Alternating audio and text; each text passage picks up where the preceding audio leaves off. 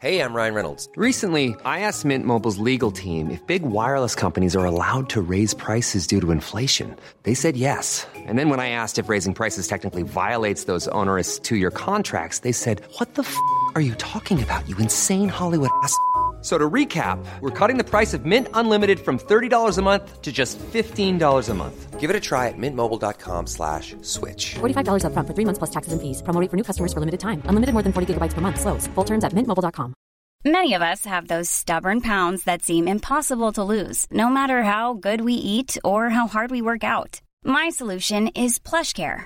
PlushCare is a leading telehealth provider with doctors who are there for you day and night to partner with you in your weight loss journey. They can prescribe FDA-approved weight loss medications like Wagovi and Zepbound for those who qualify. Plus, they accept most insurance plans. To get started, visit plushcare.com slash weight loss. That's plushcare.com slash weight loss. A girl has no desire. ¿Qué es eso? Winter is coming. Eh, hold the door. O sea, sé qué significa que me estás diciendo, pero no sé a qué te refieres. Mother of Dragons. Es a Game of Thrones, ¿verdad? Es que no puedo creer que no ves Game of Thrones. Te, te digo algo. Siempre que veo o, o una, o un meme que no lo entiendo, o un- una conversación de un grupo de personas que, que no sea primer, de buenas a primeras de qué están hablando, o por ejemplo que me tiran referencias tipo lo que estás diciendo y no entiendo, sé que es Game of Thrones. no sé por qué. Todo el mundo habla de eso, todo el mundo, y yo no sé si sea la única persona en el planeta que no va a Game of Thrones. Lo dudo que sea la única, No, pero, no es la única, pero, pero yo- soy un porcentaje, pequeño. de un por- soy parte de un porcentaje pequeño. Yo creo que alrededor de 85% de la gente que escucha este podcast eh, ve Game of Thrones. ¿Tú crees que ya haya rebasado Breaking Bad como Sí. la serie, de, mm, no, no, no sé si éxito, pero con más Audiencia.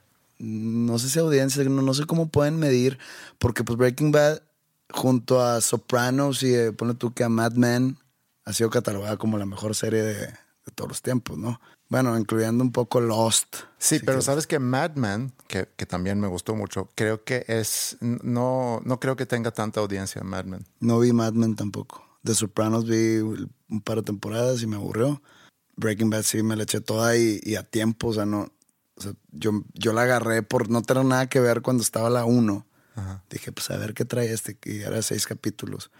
Y pues sí me gustó y luego ya me clavé y fui de los que vieron Breaking Bad desde el principio, desde que salió. Y la verdad sí, no he visto otra serie que me haya dejado así tan valpuleado como, Como como Breaking, Bad. Breaking Bad es muy buena serie. Pero entonces, ahí te digo, o sea, yo he, he- visto muchos críticos, tanto de cine como de televisión, que, que la catalogan como la mejor serie de todos los tiempos. ¿Cuál? Breaking Bad. Ajá. ¿Crees que Game of Thrones ya, ya la quitó del camino? Es que Game of Thrones tiene algo que, que creo que le gana Breaking Bad en cuanto a, a- a- a popularidad, porque uno eh, está viviendo ahorita en un momento donde todo el mundo se entera de que existe eh, la serie, ¿no? Por, por redes sociales y lo que tú quieras. Sí. También es una serie que creo que pudiera eh, apelar, se dice, apelar a una audiencia a lo mejor más, más grande que Breaking Bad. Dices apelar por appeal. Sí. No, ponle tú que pueda atraer. Eh, apelar no existe esa palabra. Sí, pero apelar es como, por ejemplo, que dicta un juez alguna resolución y en vez de quejarte y eh, se dice apelar. Ok, O sea, apelar es como pedir una revisión o algo así. ok. Cada día se aprende algo. ¿Qué te iba a decir? Ah, entonces yo creo que es muy difícil comparar. Es, es- es de gustos a final de cuentas, pero, pero eh, Game of Thrones tiene algo que en cada episodio se genera ruido en, en redes sociales, lo cual hace que se promueve aún más. Y, y sí conozco a gente que, que me han dicho, voy a ver la serie, pero quiero tener seis temporadas. Entonces voy a esperar hasta que termine la sexta temporada. Ya termina No, no. No, no sé cuántas temporadas van a, van a hacer, pero sé de gente que, que quiere que termine la sexta temporada y ya van a empezar a verlo para tener seis temporadas y hacer un... Para un- no esperar. Ese es mi papá. Le digo, oye, encontré una serie nueva que te puede, le gusta mucho de acción y de, de policías contra delincuentes y robos de bancos y todo eso. Y siempre que encuentro una le digo de que, oye, salió esta serie, de que en qué temporada, Y yo, pues la 1 acaba de empezar. Ah, no, hombre, ahí cuando se acabe en ocho años me avisas. él, él- él no, no, no, no ve, él se las puede echar, se puede echar una temporada completa en, en una noche. And binge watching. Sí, está, está muy mal eso. Creo yo, no, no, no disfrutas. Pero bueno, tú habías dicho en alguna ocasión, o en varias ocasiones aquí en el podcast, que una de las razones por, por ejemplo, no ver Game of Thrones es porque todo, el mundo, la ve. Sí. Pero, Y lo sostengo. pero sí, y yo digo que no, no creo en eso, porque sé que escuchas música que mucha gente escucha, ve películas que mucha gente ve, y si eso fuera tu... Espérate, es que es muy diferente. Por ejemplo, yo desde niño, y, y- y no hay muchos fanáticos del, del cine de terror. Hay muchos, pero no a comparación de los cines, de las películas de acción, las películas de comedia, este, las películas épicas. Entonces, yo desde niño las veo y las voy a seguir viendo, por más que, por ejemplo, que The Conjuring se hizo, se hizo muy popular, o Insidious se hizo muy popular. Y, oye, ¿ya viste la de Annabelle? Y todo el mundo quiere ver la de Annabelle. Y pues yo voy porque pues es de terror y porque pues vi The Conjuring. Entonces voy y no me siento mal que haya mucha gente ahí porque es algo que yo desde niño lo estoy haciendo. No necesito saberlo todo el mundo, pero es todo este sentimiento es conmigo. O sea, es, es propio, no es por lo, el que dirán, sino por lo que yo me siento. Yo, yo desde niño estoy viendo películas de terror, no me importa si de repente se hace muy popular. Por ejemplo, vi hace poco The Witch, una película de terror que a mí me encantó y que eh, recibió demasiada, no sé, crítica buena en festivales y demás. Y pues mucha gente la fue a ver y se hizo muy popular y, y está muy bien hecha y todo. Y, y me sentí orgulloso del género. Sí. Que pasa muy poco porque salen muchas películas muy feas y sale una buena en cada diez. Entonces, si por ejemplo, en Game of Thrones, este, si yo hubiera leído los libros desde antes de que, Que se se hiciera hiciera la popular. serie, Ajá. la estaría viendo y, y estaría, pues lo estoy viendo porque yo leí los libros. Si empiezo, mi hermano me está neceando de que necesitamos sentarte a, a que veas Game of Thrones. Me dice, yo la vuelvo a ver toda contigo, con tal de que la veas. Le digo, es que no me interesa, realmente no me interesa, no quiero perder mi tiempo, prefiero, no sé, perder ese tiempo que estaría viendo Game of Thrones rascándome mi rodilla izquierda. este, entonces, Bueno. Es, es- eh, eh, y si la empiezo a ver ahorita, me sentiría mal conmigo mismo que estoy haciendo algo que todo mundo hace sin razón de hacerlo. O sea, por lo mismo jamás he visto Titanic. Veo una entrevista de James Cameron hace muchos años y dice, se aventa un, un tipo de forecast un tipo de pronóstico, no sé cómo se diga, que dice, para el año 2005, todas las personas en el planeta Tierra habrán visto Titanic. Yo veo esa entrevista y digo, pues no, papá. Aquí te topaste con pared. Jamás va a ver la película, entonces jamás todas las personas de la Tierra van a haber visto Titanic. Entonces, y aquí me tienes. Y James Cameron sigue sin cumplir su premonición. está bien. Empezamos. Va.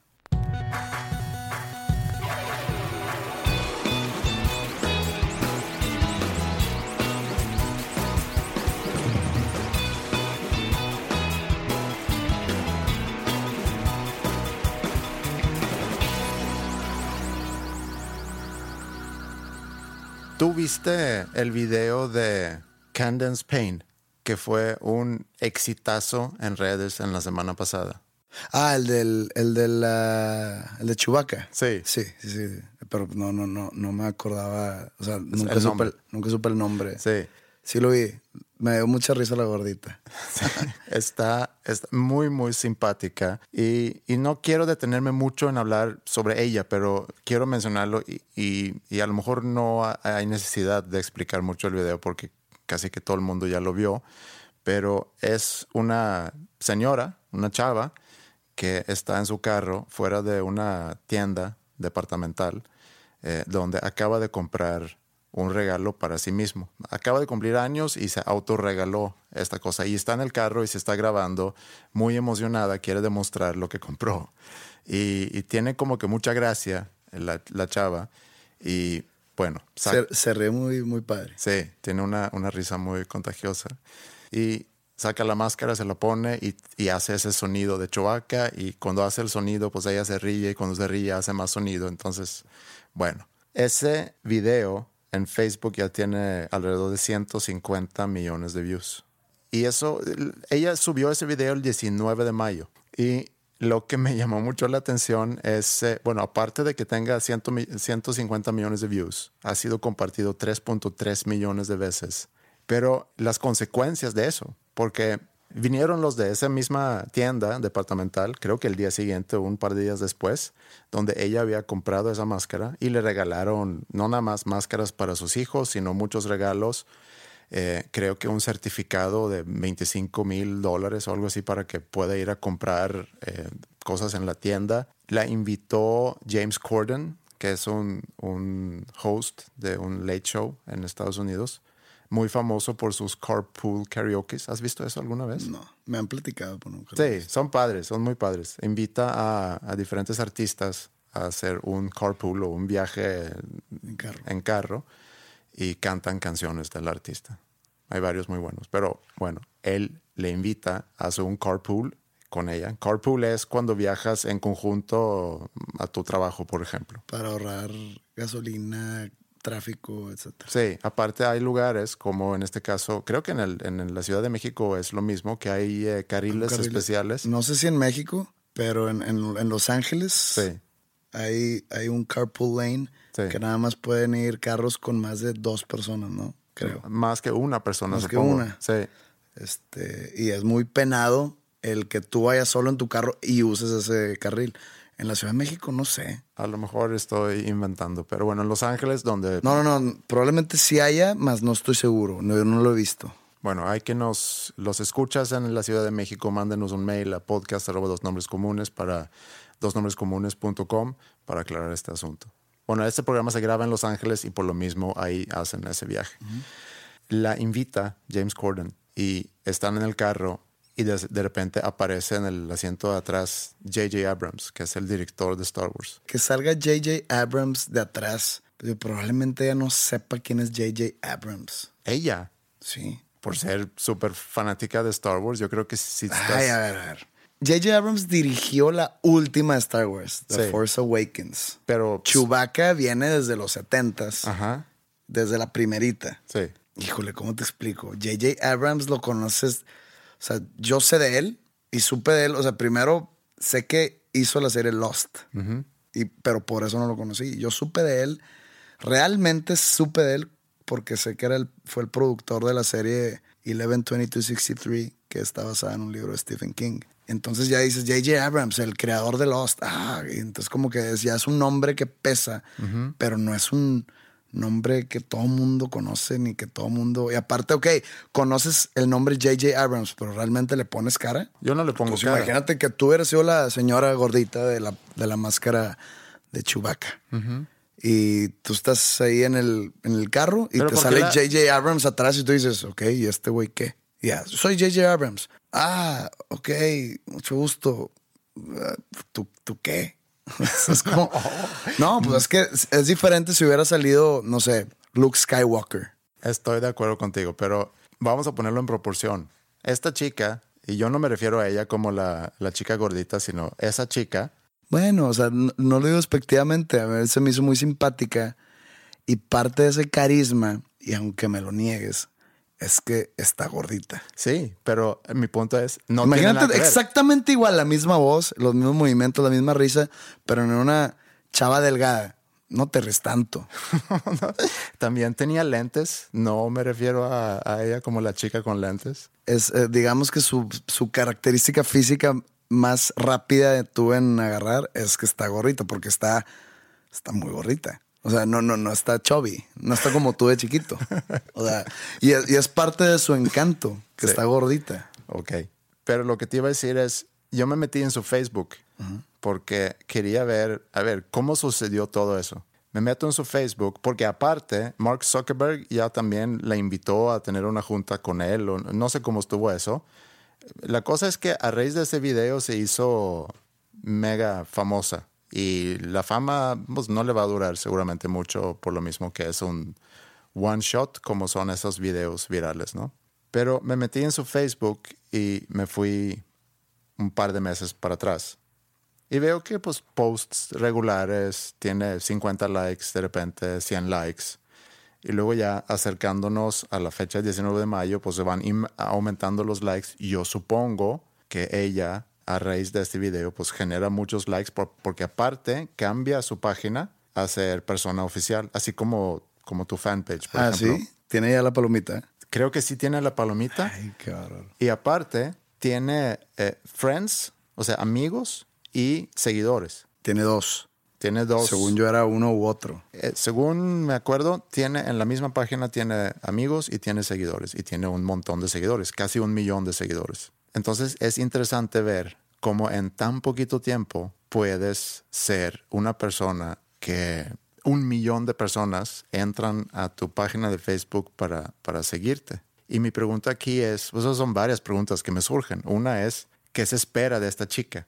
O sea, tú la sigues esperando qué? Porque a diferencia de un artista que te- le gusta su disco, es un nuevo lanzamiento, te gusta su disco, lanza su página en Facebook, le das like porque te interesa seguirle a ese artista y ver qué. Pues eh, siendo artista te quieres enterar de días de conciertos, cuando va a tu ciudad, que si saca un video nuevo, alguna entrevista, noticias de cuando saca otro disco. ¿Y qué puedes esperar de ella? Si yo le daría like a la página de esta chava, yo creo que esperaría de ella más videos de ella, ocurrencias de ella, que muy probablemente no sucedan. Y muy probablemente ella subió ese video en- a su Facebook para compartirlo con sus amigos. O sea, chance, el video iba dirigido a alguno de sus amigos. ¿Sí? Nunca sabes. Y se hizo viral. O sea, se hizo viral sin querer.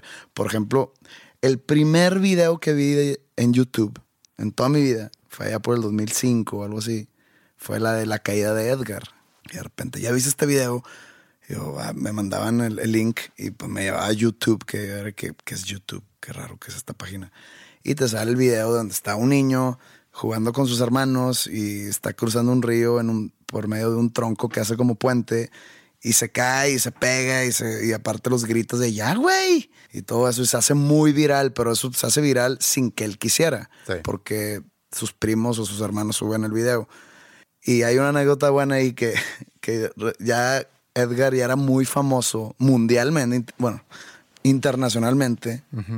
Y es, Crow, el baterista de Panda, cuenta que en, en esas épocas, que fue a un centro comercial y que iba caminando y que se le acerca un chavillo. Y que, oye, ¿me puedo tomar una foto contigo? Y Crow lo reconoce como Edgar, de que tú no me pidas foto a mí, yo me puedo tomar una foto contigo. Y se toman la foto. Y es chistoso porque en ese momento, pues Edgar pues, era más famoso que, que Cross. Como esta chava lo hizo tan natural, ese video pues iba para algún amigo, amiga. Entonces no creo que ya con la presión de que tiene que sacar algo para complacer a sus seguidores, le vaya a salir algo igual de bueno. Pero algo que está muy a su favor es que este video se hace viral por su gracia, no por circunstancias. Ah, sí, el video, está- el video en sí, si yo te lo platico, yo estuve que, pues, yo, ¿por qué me voy a reír por una máscara de Chubaca? Sí. Que de hecho, ayer que fue la final, que gracias por no tocar el tema, vi en el estadio a varias gente con la máscara de Chubaca, con esa misma. Pero se me fue el hilo. Sí, no, lo que te iba a decir es que ella se hace viral gracias a la gracia de ella, lo cual Sí, sí, sí. le da la posibilidad de desarrollar una carrera, no sé, de comediante o, o tiene posibilidad de que si ella quiere desarrollar más esa gracia y hacer algo con eso. Lo tiene muy natural. Y ahorita están de moda, y perdón que lo vuelva a mencionar, las gorditas chistosas. Hay como tres ahorita en Hollywood muy famosas. Y que sí son muy chistosas. Y que regreso a, a mencionar que si fueran flacas, creo que perderían mucha gracia. Yo te puedo mencionar varias actrices, Flacas. comediantes que me caen muy bien. ¿Flacas? Pues sí. ¿Cómo te explico? O sea, esta, esta gordita, la que sale ahora en, en Ghostbusters, que es muy famosa, que sale, que saca cuatro películas al año. Sí, ya, ya sé a quién te que sale en Identity Theft. Sí. No, es que no me acuerdo de su nombre. Es muy chistosa, es muy buena. Pero parte de eso es que está gorda. Sí, hay muchos comediantes que... Chris Farley. Sí. John Belushi. O sea, hay varios comediantes que, que sí son gordos. Y yo creo que es parte de, de un comediante muchas veces hacerse chistoso sobre sí mismo. El, el, que a lo mejor te faltaba de chico esa seguridad en ti mismo y una forma de, de no, no, voy a decir salir adelante porque soy muy feo, pero, pero es que te burlas de ti mismo y de tu físico y te vuelves un comediante. Hay, sí, hay muchos ejemplos así. Entonces, ¿Te has puesto a pensar a veces cuando ves películas o series que necesitan, no sé, el personaje necesita una mujer fea una mujer gorda? Uh -huh y que de repente pues está, ya estás viendo la película y estás viendo a la actriz que la hace de el, ese personaje fea. Uh -huh. No te sientes mal. Como que le dieron el trabajo porque es fea sí. o porque está gorda. Sí. A mí de repente como que me da cierta, no sé si sea lástima, pero cierto así como, como que, ah, pobrecita. Pero digo, no es su culpa, su físico no es su culpa. No, está, es, es, está, le está sacando provecho sí, a exacto. malo que estuviera en su casa llorando porque soy fea, porque exacto. soy fea. Pues tiene jale. Sí, sí seguramente le pagan bien. Uh -huh. Y bueno, hablando de, de, videos virales o cosas virales, cosas que posteas que de repente generan muchos likes. Por cierto, buen post el de ayer, después de, del partido en tu Instagram. Me gustó. Eh, estaba muy, estaba triste. Es, más, más que tristeza, estaba en shock. Pues sí, digo, qué manera de perder. No podía creerlo. Pero bueno, vamos a dejar ese tema. Pero me gustó mucho tu post. Gracias. Pues es que no hay otra. No. Y hablando de posts tuyos, porque algo que, que posteaste en la semana pasada, que por quién sabe qué razón generó muchos likes y se compartió mucho. Lo, del, se, lo, del, aguacate. Lo del aguacate. Y se puede hablar de que se volvió una cosa, pues, viral de alguna forma, ¿no? No al nivel de, de la máscara de Chewbacca, pero si lo ponemos en proporción, cuando publicas tú el episodio 29 del podcast, réplica, mm. que es para hablar sobre toda esa desmadre que se hizo con la firma de autógrafo. Un episodio esperado por mucha gente y también escuchado por, por mucha gente. Es el episodio de los episodios más escuchados. Tiene en tu Facebook 5000 likes el post. Ha sido compartido unos 400 veces y hay unos 375 comentarios. Posteas y no me acuerdo literalmente lo que pones. Te quiero contar la historia de mis alergias. En Semana Santa empecé a sentir comezón fuerte en todo el cuerpo, en todas las partes de mi cuerpo, pero sin dejar algún tipo de roncha o de mancha o urticaria ni nada de eso. Entonces yo empecé a investigar porque era muy fuerte, sobre todo en las noches. Mm. Empecé a investigar y pues hay aplicaciones que pones tus síntomas y te dice opciones de lo que puedes tener. Es lo peor que puedes hacer. Sí, es, es, que fue, era, era, lo primero, porque antes de ir al doctor, sí. me ahorro mil pesos y checo qué las posibles cosas que puedo tener. Entonces me dicen, re reacción alérgica, uh -huh. eh, algo de la tiroides uh -huh. o algo del hígado. Pero en lo del hígado ten, se, se, tenía que combinar con la, lo blanco de los ojos que se das amarillo o piel así media amarillenta uh -huh. y no tenía eso. Entonces taché lo del hígado, me quedé lo de la tiroides que me preocupé mucho. Sí. Entonces ahí me empecé a preocupar. Entonces fui al doctor. Y resulta que estaba yo creando una alergia de respiratoria y que tenía ya los mis bronquios, algunos ya no los estaba usando mi cuerpo, que están tapados con moco. Entonces, oye, pero que soy alérgico. Me dice la doctora, vente en un mes, me da un tratamiento ahí de unas pastillas y ya te checamos. Y ese mes se cumplió el jueves pasado, que volví con la doctora, me hizo ese examen donde te pican los brazos con muchas cosas. Sí. Del brazo izquierdo es alimentos, del brazo derecho es medio ambiente. Uh -huh. Y pues salí alérgico a varias cosas que lo vas, que, que, según la doctora, que lo tienes desde que naciste, solo que en mi caso se tardó 35 años en salir. Uh -huh. Pero hubo una roncha en mi, en mi muñeca izquierda que se hizo gigante. Y yo me empecé a preocupar porque las otras ronchitas estaban chiquitas. Donde se te hace roncha es donde eres alérgico. Claro. Después de esos piquetes. Entonces le digo a la doctora, oye, esta ronchota, a ver, a ver. Como que ve mi brazo, ve la posición, checa los puntos, checa su computadora y dice, es el aguacate. Y yo así nomás, todo mi mundo se cayó. Esa semana pasada fue muy fea. Entonces pues me salgo triste porque me dice, pues por dos meses no vas a poder comer aguacate y algunas otras cosas que no me molestan. Y cabe mencionar que comes mucho aguacate. como mucho aguacate. Me dice la doctora, ¿con tanto aguacate? Le digo, pues normalmente uno al día, completo. Me dice, ahí está el problema. Lo que más comes y lo que más repites es lo que te va a causar una alergia. Total, llego y pues ll- llego a mi casa y en mi tristeza publico en el Facebook, pues que el destino me hizo una jugada, pues soy alérgico al aguacate y pongo escribir una canción. Eso yo creo que fue lo que ganchó a la gente y me empezaron a, en la sección de comentarios me ponían ejemplos de canciones de panda, Sí. pero como que dirigidas al aguacate. Y se hizo algo muy divertido. Sí, estuvo muy bien. Este, pero ahora tú se me hace que tienes las estadísticas entonces de esa publicación. Sí, me puse a comparar, compararlo con ese post lo de réplica. De réplica. Y el aguacate, cuando ya lo chequé, no sé cómo anda hoy, pero cuando lo chequé, tenía 23 mil likes comparado con los 5 mil de- del episodio. Compartido 1300 veces comparado con 400 veces el de réplica.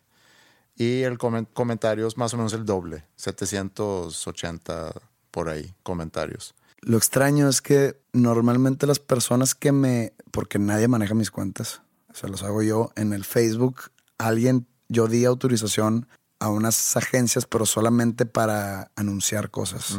Pero todas las publicaciones así más personales o fotos así, las subo yo. Entonces siempre me dicen las personas que me aconsejan en cuanto a las redes sociales, que yo pues la verdad no soy tan bueno. Me dicen, siempre que vayas a publicar cualquier cosa, procura poner un video o una foto. Se hace mucho más viral. Y miren, Sí. un simple texto sin video y sin foto ni nada. O sea, no estoy presumiendo la publicación, pero se me hace raro, o sea, a, a lo que vas, que algo así tan banal. Pero vamos a analizarlo un poco porque también me metí a ver qué causa que un video o un post en este caso se, se haga viral. Pues básicamente son tres componentes. Una cosa es que el video o el post tenga algo inesperado. Como en el caso de la máscara de Chewbacca, pues tú estás viendo a esta chica y de repente se pone la, la máscara y eso es lo, lo inesperado del video, junto con la gracia de ella, obviamente. En el caso de tu post es, yo creo que la banalidad entre posts de disco nuevo, episodio nuevo, eh, libro, lo que tú quieras, fechas de, de giras, un post sumamente inesperado en tu timeline hablando sobre tu alergia al aguacate y que a lo mejor le vas a escribir una canción. Esa es la parte de lo inesperado. Otra cosa que obviamente ayuda mucho a que un post se vuelva, se vuelva viral es que haya influenciadores que le den vuelo a ese post, que alguien lo repostea. No sé quién fue el primero en repostearlo de, de la máscara de Chewbacca. Yo creo que agarró una vida propia muy rápido, pero luego entre las cadenas de televisión que lo empezaron a, a dar vuelo, que le invitaron a programas de tele, pues obviamente se vuelve más viral aún. En tu O sea, necesitas una persona que lo comparta y que esa persona tenga muchos seguidores. Exacto. En el caso tuyo, pues tú mismo eres el influenciador porque tú tienes muchos seguidores en tu página. Entonces tú no dependes de que alguien más le dé vuelo a, un post tuyo. Y el, el- el tercer punto es la participación de la comunidad. Por ejemplo, que la gente empiece a escribir sus letras. Y yo me metí a leer varios y hay muchos que son muy buenos y muy graciosos de letras eh, que le hacen a, a canciones tuyas, pero cambiando palabras Y, a- para que y se aparte, creo que te falta que sea algo muy identificable. Vi muchos comentarios de que no puede ser, te compadezco demasiado y otros de que me pasó lo mismo y es lo peor. Entonces es muy identificable porque el aguacate yo creo que es la fruta más amada del planeta Tierra. Es una, es una real, algo devastador que de repente te priven del aguacate. Entonces mucha gente se puede identificar. Sí, pueden empatizar con ese sentir que tú publicas y, y que es algo muy sincero también tuyo. Es muy de neta. Es como que un post en, la, en el momento de frustración. Y eso me lleva a que cómo pudiéramos hacer nosotros algo viral, algo que pudiera ayudar a este podcast. Crear un video O sea, si nosotros publicamos un video, ese video simplemente va a decir que fue publicado por primera vez por dos números comunes. No está dentro del podcast, no es parte del contenido que ofrecemos. Entonces es difícil que algo se haga viral porque no es parte de lo que ofrecemos. Ok, que a lo mejor pudiera ser algo del contenido entonces. O sea, meter un segmento que se pudiera hacer viral y eso pudiera ayudar a que el podcast crezca más. algo que le puede interesar a mucha gente. Híjole, es como si yo, o sea, un, otro ejemplo, por X o Y razón, mm, me topé y vi, y he sido de las pocas personas del mundo en ver el capítulo final de Game of Thrones. Que- y, y de repente, sin avisar, empezó a platicar y le spoileó a todo mundo el final de Game of Thrones. Se va a hacer viral. Pero ¿qué otra cosa pudiera ser? Un segmento donde hacemos, no sé, sonidos de Chewbacca. ¿Tú haces un buen sonido de Chewbacca? Yo en mi vida he hecho un sonido de A ver. No sé, me, me salió así de.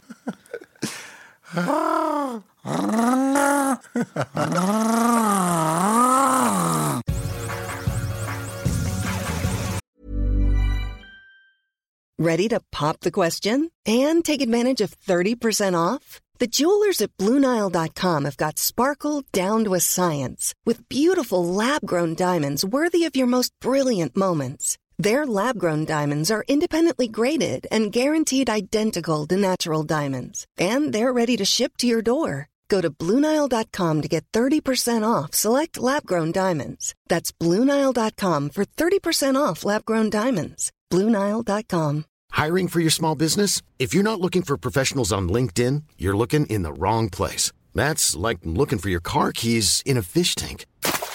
LinkedIn helps you hire professionals you can't find anywhere else, even those who aren't actively searching for a new job but might be open to the perfect role. In a given month, over 70% of LinkedIn users don't even visit other leading job sites. So start looking in the right place. With LinkedIn, you can hire professionals like a professional. Post your free job on linkedin.com slash spoken today.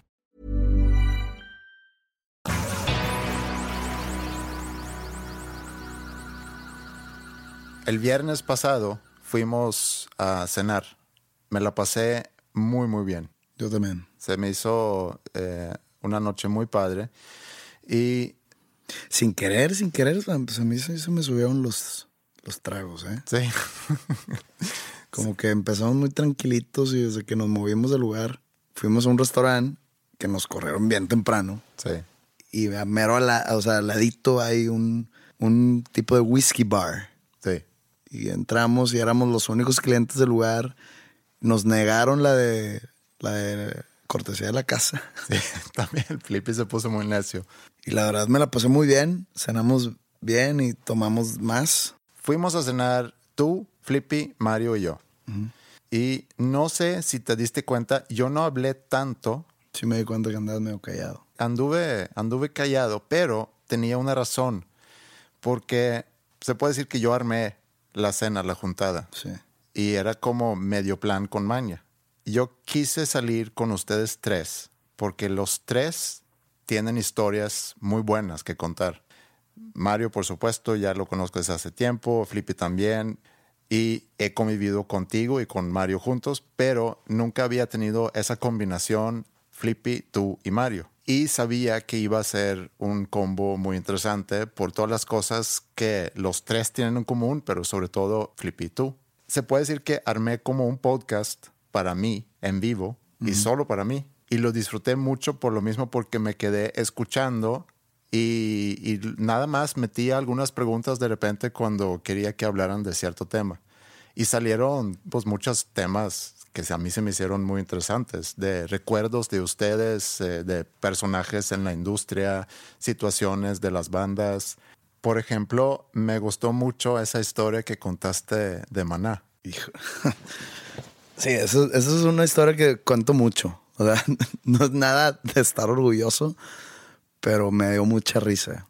Es que, bueno, hace muchos años, digo, ¿la cuento? Sí, Hace muchos años, alrededor del 2000, es más, Panda fue nominado al Grammy americano eh, en febrero del 2008. Entonces, esta noche, o sea, donde pasó todo esto, fue una noche antes de irme a Los Ángeles a los Grammys americanos. Estuvimos nominados para Mejor Disco Latino con Amantes Untamentes. Perdimos. Entonces, me invitan, estábamos en la misma disquera, Maná y Panda, que era Warner Music. Por medio de la disquera, pues está, tenían show en Monterrey, en la Arena Monterrey, y pues dicen, pues, ¿quién es de Monterrey que está en Warner? Entonces, pues, pues me invitan, ¿no? O sea, nos invitan a nosotros. Entonces, yo fui eh, por mi parte Y pues estoy viendo el concierto de Maná. No soy fan. Me gustan algunas canciones de cuando yo era niño. Lo nuevo lo desconozco totalmente. Pero me la pasé muy bien. O sea, no, no soy de esas personas que critican Maná, ni se burlan de Maná, ni nada por el estilo. Es más, ahí sí aplica, creo, totalmente la envidia. Porque hay millón y medio de músicos que se, que se burlan y critican a, mamá, a Maná. Yo digo que, a ver, idiota, ya quisieras. Sí.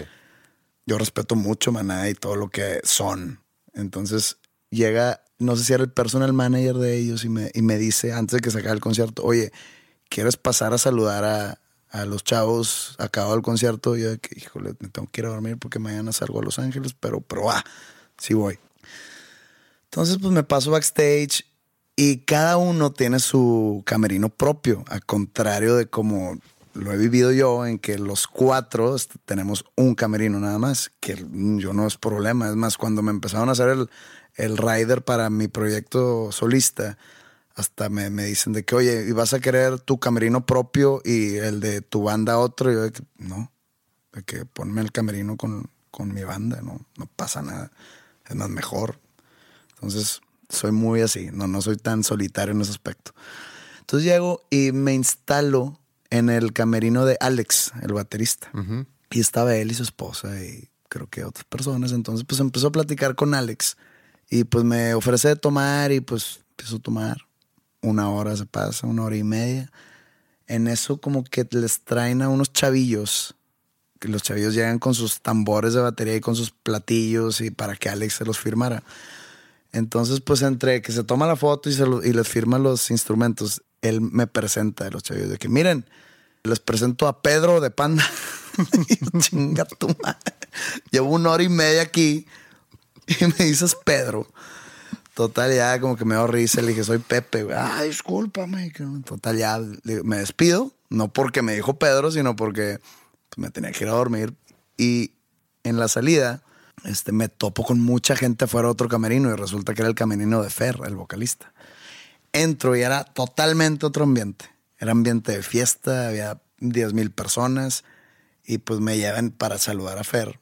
Digo, espero no estar hablando mal de él y que si escucha esto no se, no se enoje, no voy a decir ninguna mentira y no es nada malo, simplemente Fer, si escuchas esto, haznos el favor, nada más compártelo en tus redes y Sí, ayúdanos a hacerlo viral esto.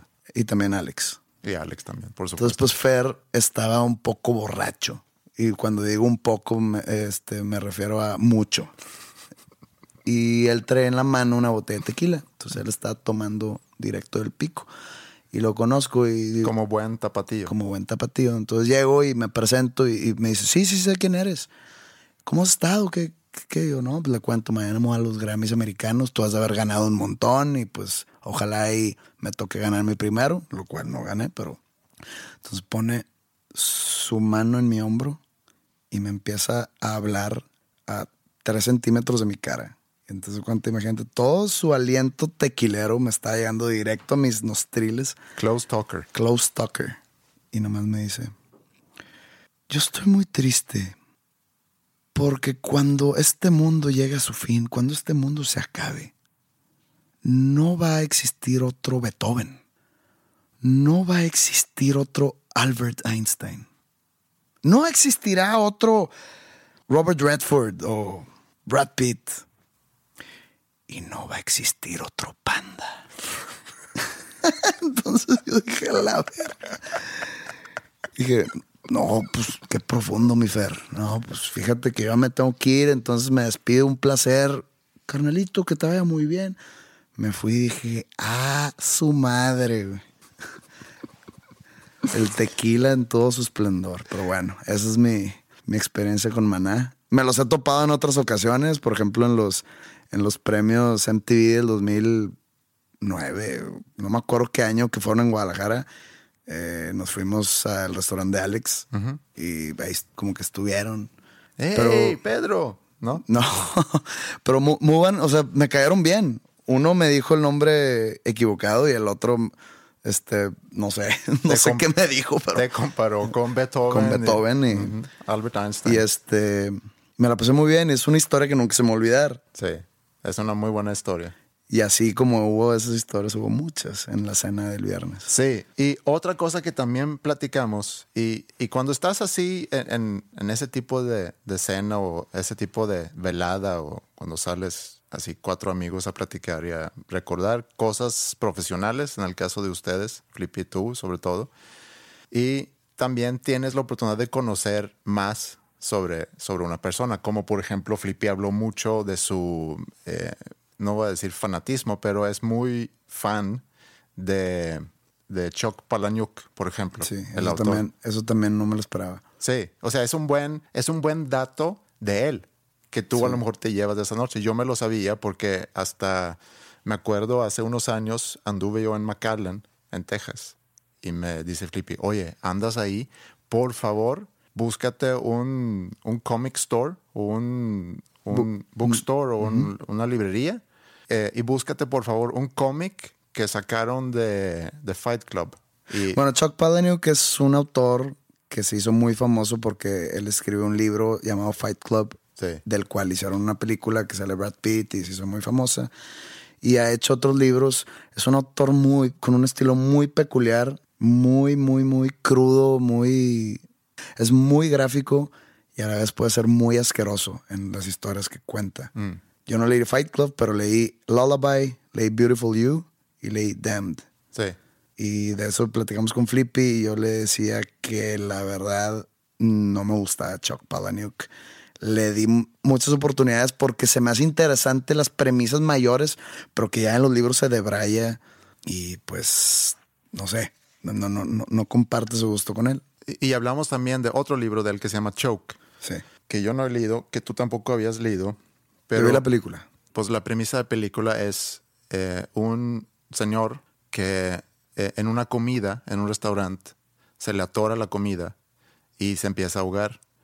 Y hay otro señor en el mismo restaurante que le aplica eh, la maniobra de Heimlich y lo salva. Y se crea un lazo entre ellos dos. Y el señor que lo salva lo empieza a mandar, eh, no sé, cartas de Navidad y como que se mantiene en contacto porque siente ese lazo que le tocó salvarle la vida a ese señor.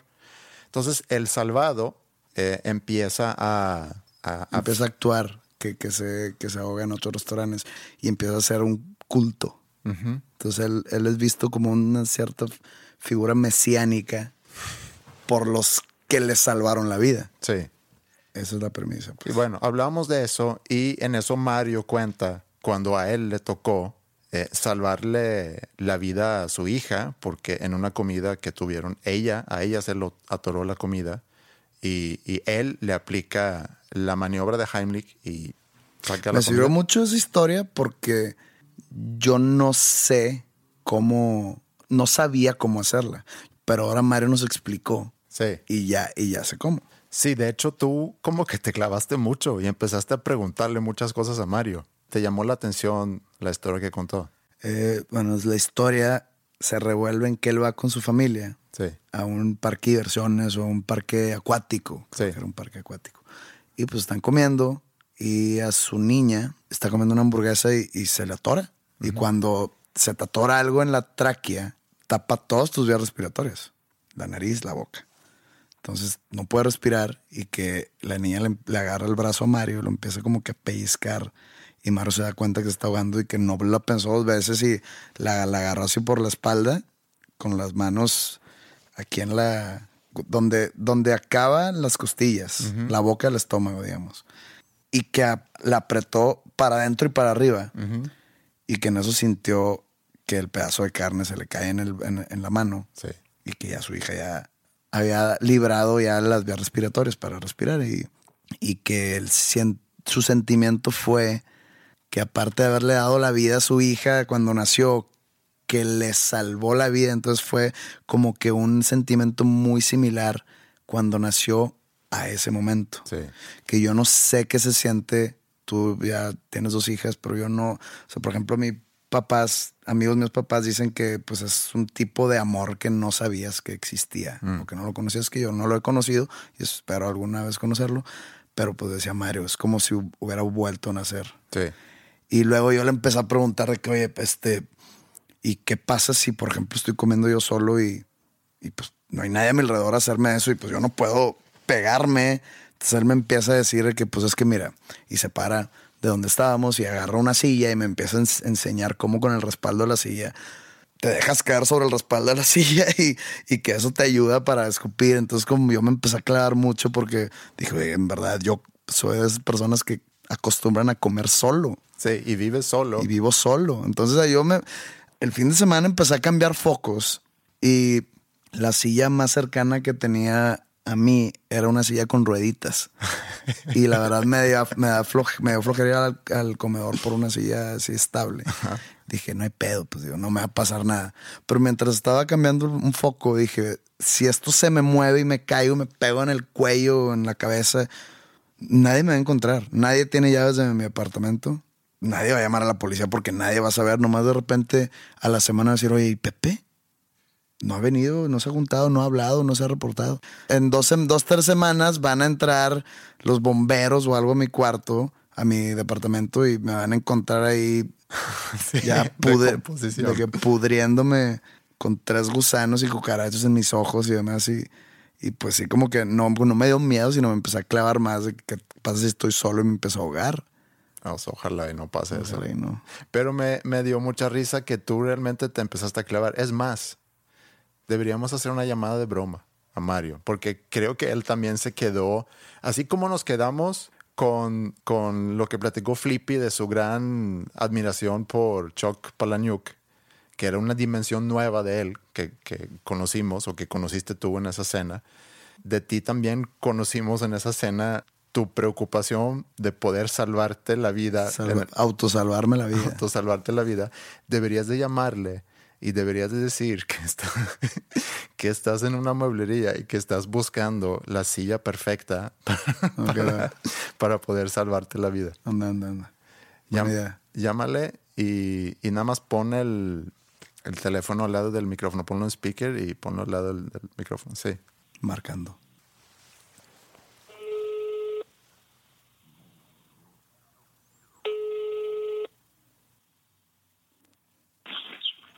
Bueno, ¿Qué onda, Marito? Pepe. Sí, ¿cómo andas? Bien, güey, ¿cómo estás tú, güey? Bien, güey, oye, este, ¿te acuerdas de el viernes que, que estábamos hablando en la cena sobre lo de la maniobra Heimlich y todo eso? Ok, sí, sí, sí. Que ¿Pasó algo, güey? no, no, y pues yo me quedé preocupado, güey, que pues como yo como mucho solo, este, pues la verdad me quedé con la cosa y me vine a una mueblería a buscar pues la silla con el respaldo, con el mejor respaldo para salvarme la vida. Entonces te hablo para que me para que me cuentes más o menos cómo es o cómo puede ser la forma del respaldo que mejor me quede para salvarme la vida. Ya, no, hombre, güey, no, no, no, pero no necesita, o sea, no hay como que una silla para hacerse el handich, güey, o sea, como que le puedes dar con, el chiste es que le des con lo que tengas a, o sea, como que con lo que tengas a la mano, este, no, no, pues, es neta, estás en una tienda, güey, Sí, güey, está en una mueblería y pues para más o menos buscarle, güey. No, no, no, güey. Dale con una, dale con una silla, este, o bueno, a ver, ¿quién te está, te están ayudando ahí? Este, igual y pide, mira, es nada más, necesitas que el respaldo, güey, te quede más o menos un poco como al, en, en la boca del estómago, Ok. este, y O sea que el que- respaldo, es- el respaldo esté un poco chaparro, digamos. pues que te quede, que te quede cómodo, güey. Las sillas que tienes ahí tienen el respaldo alto o bajo, güey. Pues hay de todo. Bueno, es que si compras una con el respaldo alto, vas a tener que comprar un banquito también, güey. No, pues no, entonces mejor respaldo bajo. O si no, darle un pinche brinco y caer como que de golpe en la silla y te puede romper las costillas.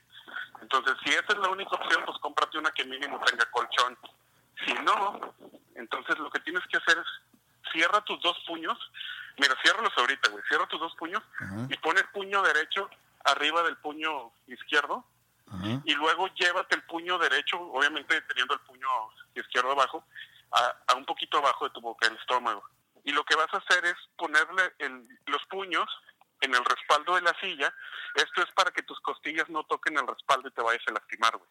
Ok, pues mira, me confundí un poquito con todas la- las imágenes de los puños y dejarme caer, pero con que la compre, que el respaldo me quede en la boca del Güey, estómago. ¿dónde estás, güey? O sea, si quieres, o sea, si quieres voy, güey. O sea, va- vamos y las cogemos juntos. Igual y compro una para mí, güey. Ándale. Estoy en la, mo- estoy en la mueblería estándar de Gómez Morino. No, pues te caigo, güey. Pues no, no estoy tan cerca, güey. Estoy acá por, por, por Revolución, acá por el sur, güey. Pero este, pues comprémoslas juntos, güey. Va, aquí- que van, que van a ser dos. Ahorita voy para allá. Va, aquí te espero. Un fuerte abrazo, güey. Igual, güey, bye.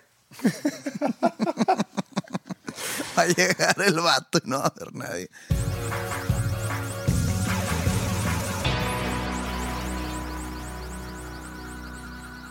Pero fuera de broma, es algo, eh, sí, muy serio. O sea, yo tengo un, eh, un amigo, su hermano se murió de eso. Va a ser una muerte muy fea. Sí, este amigo, yo trabajaba con él, él me lleva 10 años. Él abrió un restaurante en el suburbio donde yo eh, crecí, donde yo vivía, y a los 18, 19 años más o menos empecé a trabajar ahí después de la escuela y los fines de semana. Eh, Era mesero, lavaba platos, realmente hacía de todo. Y él tenía un hermano mayor de él que de chico había tenido algún tipo de accidente y, y no quedó bien. Eh, no sé cómo describir la condición que tenía, pero, pero, pero no quedó bien. Y de repente llegaba él cuando no había nadie, así entre comida y cena, y venía a visitar a su hermano menor. Me acuerdo mucho que entraba y, y siempre me pedía una coca.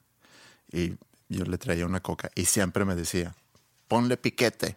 Y yo, Luego Con bacacho. Sí, yo, no, no te puedo poner, ponle piquete. Y yo iba con mi amigo, con el hermano, le decía, oye, me pide que le ponga piquete. Dice, no, hombre, no, no, no, no le pongas nada. Y años después, eh, en una, ya viviendo aquí en México, fui a visitar a mi amigo y me contó que, que su hermano había muerto. Eh, habían tenido un picnic, no a él, sino eh, su hermano donde él vivía. Él vivía en un lugar donde viven personas que no pueden cuidar bien eh, así solos.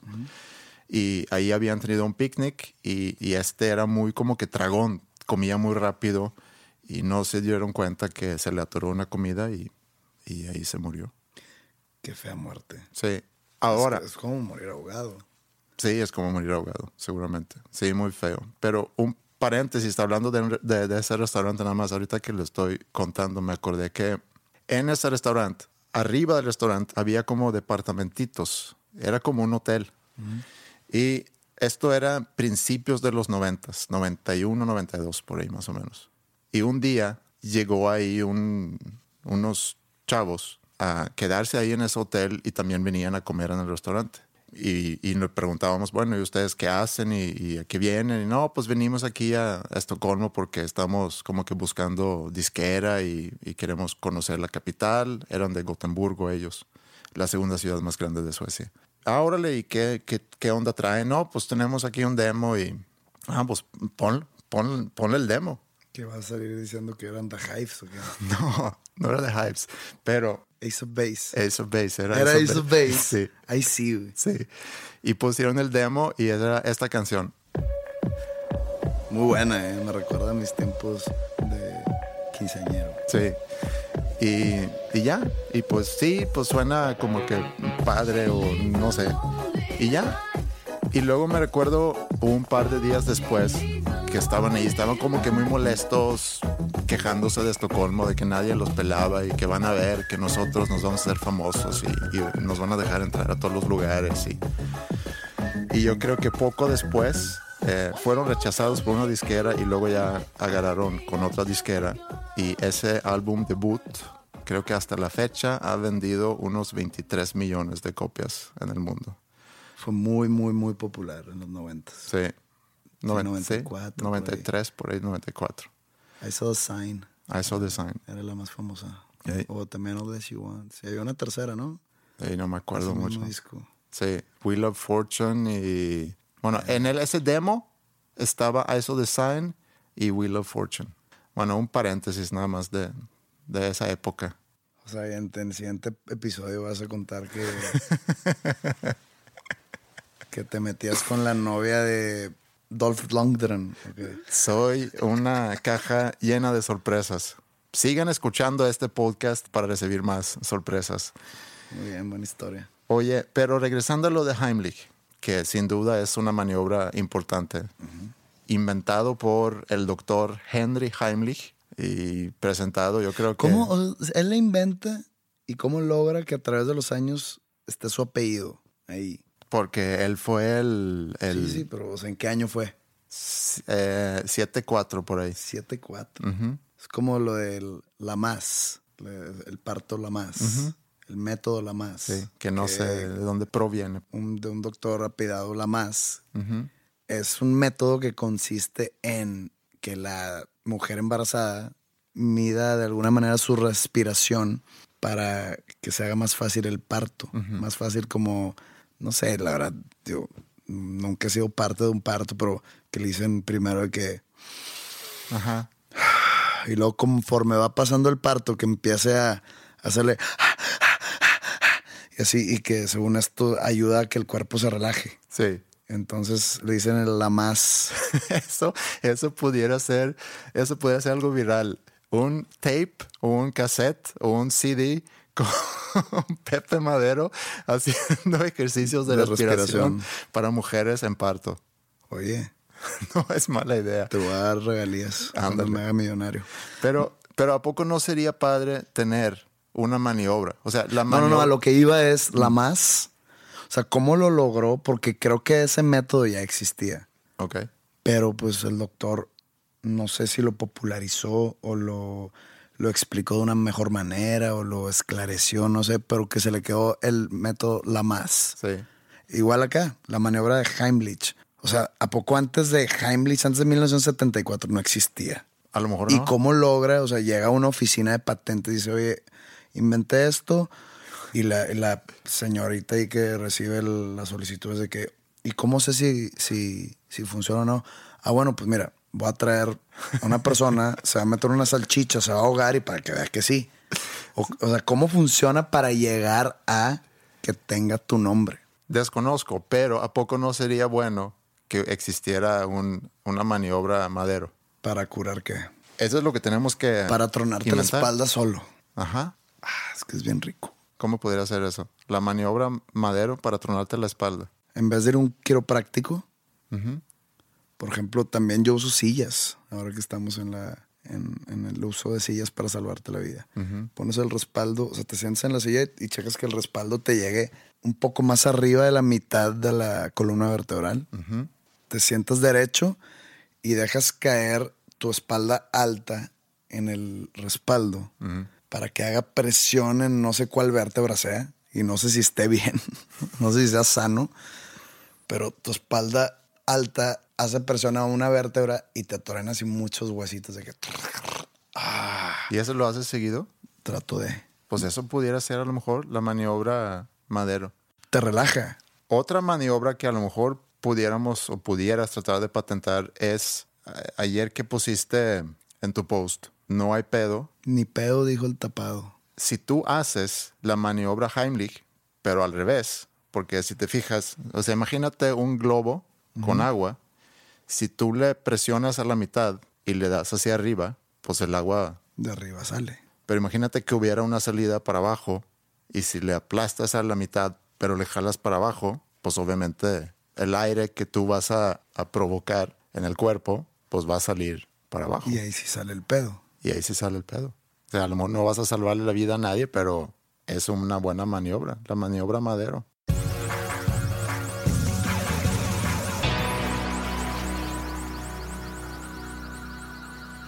Muchas gracias por acompañarnos un episodio más. Recuerden que pueden escribirnos en podcast arroba dosnombrescomunes.com. También pueden visitarnos en Facebook. El día de hoy platicamos de muchas cosas. Fuimos eh, desde cosas virales hasta eh, la maniobra de Heimlich y ahora también la maniobra de, de Madero. O, ma- o maniobra Osberg. Sí, también. Vamos a ver quién llega primero a patentarlo. Es muy fácil comprobar. Diferente que la Heimlich. ¿Y qué vas a hacer este fin de semana? ¿Vas a viajar? Voy a estar fuera, sí. Yo tengo una semana con cierre de temporada de School of Rock. El sábado también vamos a presentar un proyecto nuevo que hemos estado trabajando con una alumna de la escuela que se llama Luisa González. Eh, su disco ya está disponible en iTunes y en diferentes plataformas digitales. Y este sábado hacemos la presentación de este disco, este EP, que, con cinco canciones en Amadeus, aquí en San Pedro. ¿El sábado? El sábado. Y pues a lo mejor podemos cerrar con una canción de ella. Ándale. Esto es Luisa González, alumna de School of Rock, presentando su primer sencillo. Y gracias por escucharnos. Nos vemos la próxima semana.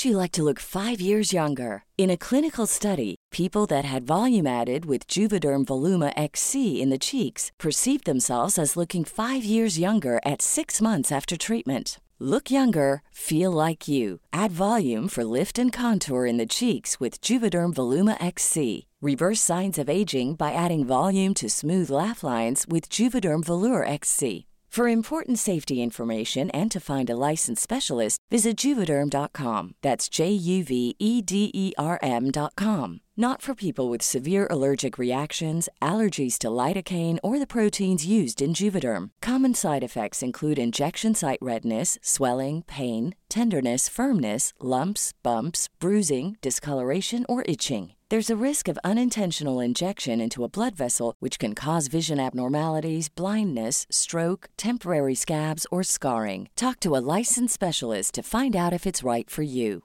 Hey, folks, I'm Mark Marin from the WTF Podcast, and this episode is brought to you by Kleenex Ultra Soft Tissues, your ally to help tackle your allergy symptoms this season. I love the change of seasons, but nobody loves pollen and all those other things floating in the air that make you sneeze during this nice weather. Kleenex Ultra Soft Tissues are hypoallergenic and allergist approved, so fight back against watery eyes and runny noses without worrying about irritating your skin. For this allergy season, grab Kleenex and face allergies head on.